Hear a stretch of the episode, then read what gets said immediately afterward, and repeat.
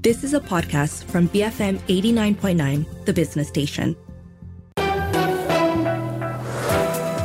What's the focus on BFM 89.9, the business station? 9:38 a.m. This is the morning run. I'm Shazana Mokhtar with Wong Shouning. It is Friday, the 3rd of March, and as such, this is WTF or What's the Focus, our weekly roundup show of the top stories this week and other news tidbits you may have missed. Now, we're just going to jump right into the thick of things by starting with the Windsor framework. Shouning, maybe you'd like to tell us why why we're talking about the Windsor framework. Remember Brexit? Remember, remember, remember? Three years ago, is it? It seemed like a lifetime. Actually, it, I mean, I remember the UK voting for this, what, at least five, six years ago, and I was in total shock because that time I was still in investments and I never ever thought that the UK would separate from the European Union. I remember in law school learning about EU law and the lecturer saying the the UK will never leave the European Union, you know, it's too ingrained in our system and lo and behold in 2016 the people voted to go at, to get out. Albeit it was a very very tight race, right? It was a very thinness of margins. I think it was like literally fifty one to forty nine. It really shows showed how polarized the United Kingdom was, and you could see some parts of UK very pro European. Scotland, for example, who still wants to leave UK. Some part, some Scottish, of course, want to be independent and go back to the European Union. But that's of course another story for another day. Another WTF. Another another whole thirty minutes. Okay, but basically, this is probably the last part to the Brexit, and it was it's all about the Northern Ireland because it shares a common border with the Republic of Ireland, and they couldn't decide how are these. You know they want to be they want to be seen as seamless in this this island, but how do they actually allow for seamless transfer of goods? That was a big, big issue, and it took three years. Boris Johnson stood in his way. This was the mess he created. Everyone jokes about it. But finally, they came up with the Windsor Framework and it gives the UK government an emergency brake on new EU laws applied in the Northern uh, Ireland if politicians agree. So, what they're going to do is have a green lane for traders, scrapping all trade restrictions between Great Britain and Northern Ireland. So, there'll be new freedoms for medicine, chill meats, and pets to move over the Irish Sea. So, yeah, you can bring your dogs, cats, whatever. It also rewrite, rewrites part of the existing protocol to allow the UK government to set VAT re- rates in Northern Ireland. Uh, so, apparently, it's a pretty much accepted deal. It's accepted by the Rishi Sunak government and also the EU Commission, but I think they still need to pass this through Parliament, and especially the Northern Ireland parties need to consent to this. I think they're still uh, in they're still considering um they're still considering whether to accept it or not and uh, the parliament in northern ireland has actually been suspended for quite some time because political parties were unhappy with the way the northern ireland protocol was implemented in the Brexit agreement. So hopefully this is progress. This will see a return of, of Parliament in Northern Ireland. Now, apparently, this was only possible because Rishi Sunak, according to The Guardian, used his charm offensive. Okay, so um, basically, he charmed his way through a deal. He was very welcoming to uh, Ursula von der Leyen, which Boris Johnson wasn't. So it has made a big difference. Now, is this the end of the saga? Uh, not really, because I think uh, we mentioned Scotland earlier on. And I think the question has always been can the UK survive being out of the European Union, right? Uh, we did see they are facing economic challenges, inflation, I think, above what, 15%, food prices all time high, property prices out of the reach out of its most of its own citizens, crisis in National Health Service. Uh, apparently, people are waiting like months just for some simple surgeries. So, Rishi Sunak, yeah, you got over this mountain, but there's still many, many, many more mountains to climb. We have seen the British, um, the UK, try to beef up up its trade deals with countries um, outside of the EU. They've been on a tour, really trying to uh, uh, improve. Charm offensive. Charm offensive, exactly. Uh, but uh, how soon we'll see those efforts bear fruit is the big question because they are taking a hit from leaving the EU. I think even now we see that uh, the UK has is con- the economy did contract in the third quarter of last year, and uh, again, it's all um, all these things remain to be seen and how on how they will play out. Yeah, worst performing, I think, a European major G G20 country. Uh, but amazingly, the stock market's actually doing pretty well. It's up 6% on a year to date basis. And of course, we know the reason for that is many UK companies actually don't have much operations in the United Kingdom. They tend to be international ones. Anyway, so we see the EU and the UK kind of reaching a rapprochement. Um, other countries, though, not so much. Uh, we do see uh, even greater schisms between the US and China. Um, and this is over uh, the theory or the question of what caused the COVID 19 pandemic. So there has been um, some new information or new positions being put forward by the US um, that uh, seem to, uh, I guess, give effect or, or give support to the theory that uh, this virus could have originated from a lab leak.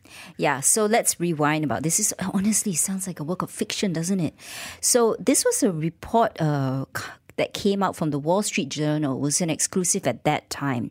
So the US Energy Department has basically concluded that the COVID pandemic most likely, and I'm going to use this word, most likely arose from a lab leak.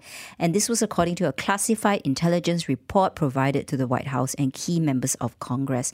So this shift by the Energy Department uh, is a change because they had previously, they were undecided on how the virus emerged. And suddenly, now it shows that it could have been possible. It's um, it, I have to say, reading what what we know about it, there's very there's no clear, I guess, reports. We don't get to see what the reports are, right? We don't see what the intelligence in. But uh, the U.S. intelligence community is divided still on this. Although mm. you have the Energy Department uh, and I think also the FBI. FBI. that has come out to say that um, they they think this is this is a likely theory, uh, but others have um, have not. Uh, yeah. And I think even in the medical field, or even the scientific field, I think this lab leak theory is a very divisive issue. You've got um, uh, scientists on both sides um, who are arguing with each other about it. Okay, so the Energy Department, let's be clear about this, made its judgment with low confidence. What does that mean? According to people who have read the classified report. And if any of you guys are wondering why the energy department is commenting yeah. on this, it's because they have control of the national labs. So they, um, they, I think they oversee the the U.S. National Laboratory Network, um, and so you know they have that scientific intelligence um, report or it sharing going on. Okay, but whatever it is, because you've got um, CIA, they're kind of undecided. Other agencies won't comment. I think uh, there's four agencies, which also government agencies, that you know it's likely to be of a natural transmission. So even within government departments in the United States, which are somehow all involved in COVID nineteen, there's differing views, and you can see actually the White House being very quiet on it right? Because this definitely isn't something that pleases uh, Beijing for yeah. sure. But I think the point to take home is that we shouldn't stop searching for where COVID 19 came from, right? Because the reason for it is not to lay blame, is so that we don't have another pandemic. Or if there is another virus, we know how to deal with it. And we can only deal with it if there is open sharing of information and data. That's true. I agree with that completely. But I suppose the present geopolitical conditions make this kind of rational thinking, rational discussion, rational post mortem very it's just really challenging what with um, US and China tensions percolating at this stage. Um, but in any case, we're going to be following that story um, closely because it is pretty interesting to see how these things play out. 9:46 a.m. Let's take a break for some messages. We are going to come back with a look at what the top stories from the local side are. Stay tuned, BFM 89.9.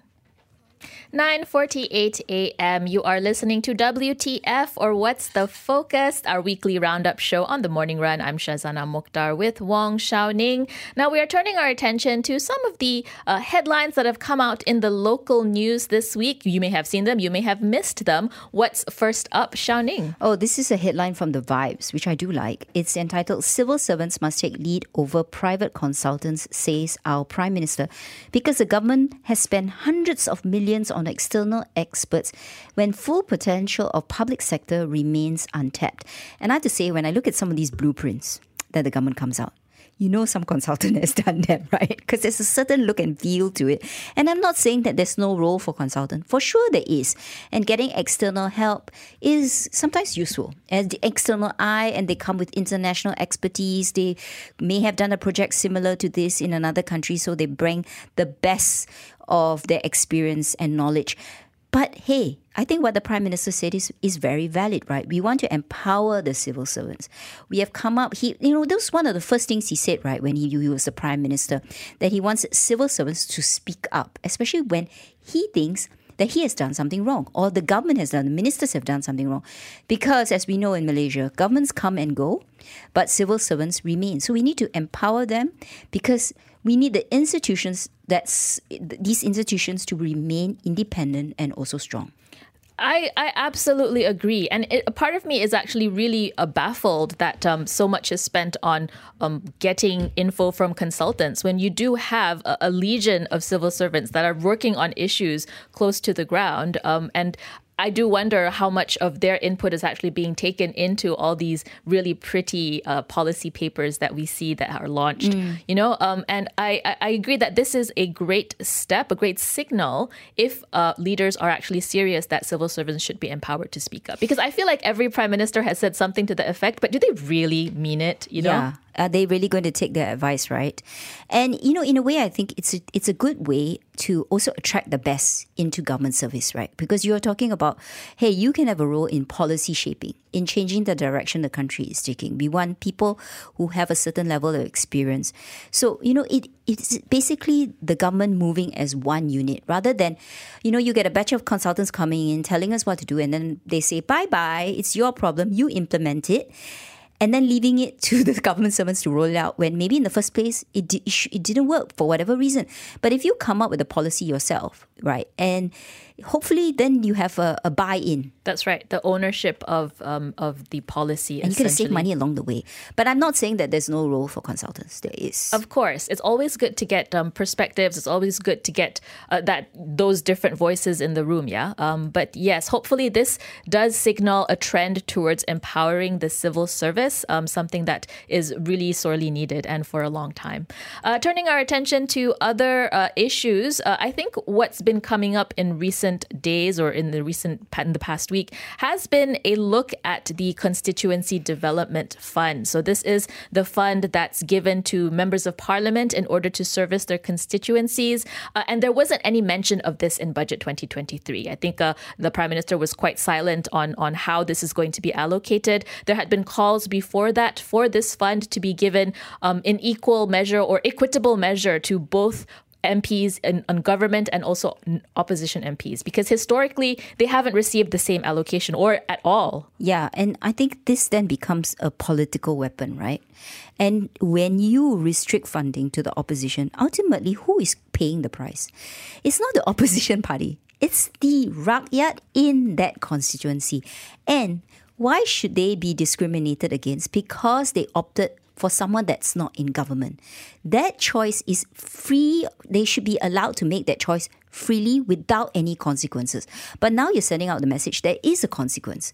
If you chose if you choose to vote somebody else, you will get less money for your constituency. That that goes against the whole concept of democracy to me. I um, am with you 100%. I think the argument is coming out that, hey, we don't want to um, empower certain extremist positions of the opposition. So why would we give them funding to to uh, I guess perpetuate those views? And that's some of the arguments that people are arguing for um, in opposition to equitable CDF funding. Yeah. So shouldn't there be some rules or you know guidelines in terms of how the the members of parliament can and should spend their money? There should then be some transparency. So I'm not saying, hey, let's just write a blank check to every it's MP. Not a blank check. You know, go out and spend however you want on whatever you feel like. You know, as long as you think it's it's it's your discretion. No, we in Parliament, MPs, government, accountability accountability has to be a cornerstone of their activity, of Absolutely. their actions. And I think it's important to realize that Malaysia is never going to mature as a democracy if we still stick to these very old patriarchal, not patriarchal, well, yes, patriarchal, but patronage. This, these rules of patronage um, that you know the ruling government wants to stay in power I think we've seen the past five years the fact that we've changed government so many times, the fact that we've changed from a ruling government of 60 years to a completely new one. Uh, every four years? Uh, no, every year. Uh, what? We had four in four years for I'm, governments. I mean, the point is political stability relies on these kinds of institutional reforms that will grant equal level playing field for either side of the mm. political divide, you know? So you could be in government today, but you you could be in opposition tomorrow, and you want to make sure that the rules will also be able to support a thriving opposition as well. Yeah, because you want check and balance, you want open debate everywhere. And, you know, we, we've got some MPs from uh, the government that are in support of that. I think one very vocal voice has been Hassan Karim. He's a Harapan MP for Pasir Gudang. He has basically called for equal allocation of constituency funds for MPs across the board. And he also wants legislation for that. Because I think you need to legislate it. Because otherwise, it really then becomes this political tool depending of, on the government of the day. That's right.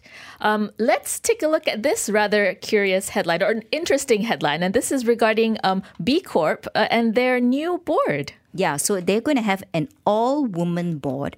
Um, and I was a bit surprised by this, you know, because, yeah, it's the first ever. Um, and I think the question is, why suddenly are they doing this, you know? So it, it was a bit of a surprise to me. So what happened is that all the um, male directors literally resigned, which included, of course, the uh, chairman himself, Tan Sri Vincent Tan and uh, Robin Tan, who he's who is also his son. Now, are you for or against this, Shaz? Well, when I saw the headline, I I I thought it was quite curious. I thought it was quite forward thinking in a way. Um, quite. Um, it's. I think it's a great experiment, right? Uh, mm. In order to see to see the judge the efficacy of a board if you're looking at because it's been so skewed to one gender like what's what could happen if we go to the other side? So i think um okay. It, for me i have my reservations because i always think uh, boards should represent society represent corporate malaysia represent malaysia not corporate malaysia malaysia. So in some way if you have an all women's board and it's a listed company right it's, it's not doing something just 100% on women's work do you then have but why does views it, of everybody? Why does it matter then? If it's uh, you mean it shouldn't be gender specific? It's a bit like it's just like when nowadays when you go for a, a a discussion, you don't want to have only men in the room, right? You want to have a diversity of views. Shouldn't that be the same when it comes to board of directors? I guess an argument can be made that women have been excluded from the room for so long that uh, why not give them a chance to control that room for a bit then to see how things go? I, I don't have an issue about the control, but don't you want to have at least different voices in the room? That's my point, right? And I think the question then we should have ourselves as corporate Malaysia is are we allowing more women to get into the boards? Are there barriers to entry? Are there glass ceilings? Feelings still left that we should remove as soon as possible. And sometimes you really notice that you own, open an annual report and it's just like you see this token female and then you're disappointed. You don't want that also. Well, we will be following the work of the new B Corp board, uh, seeing what progress they make or what uh, you know innovations they introduce. Uh, we are coming up to 9:57 a.m. in the morning though, and that's it for our weekly roundup on WTF. Coming up next, we have the 10 a.m. news bulletin, and then it's over to Enterprise. Stay tuned, BFM 89.9. What's the Focus on BFM 89.9, the business station. You have been listening to a podcast from BFM 89.9, the business station. For more stories of the same kind, download the BFM app.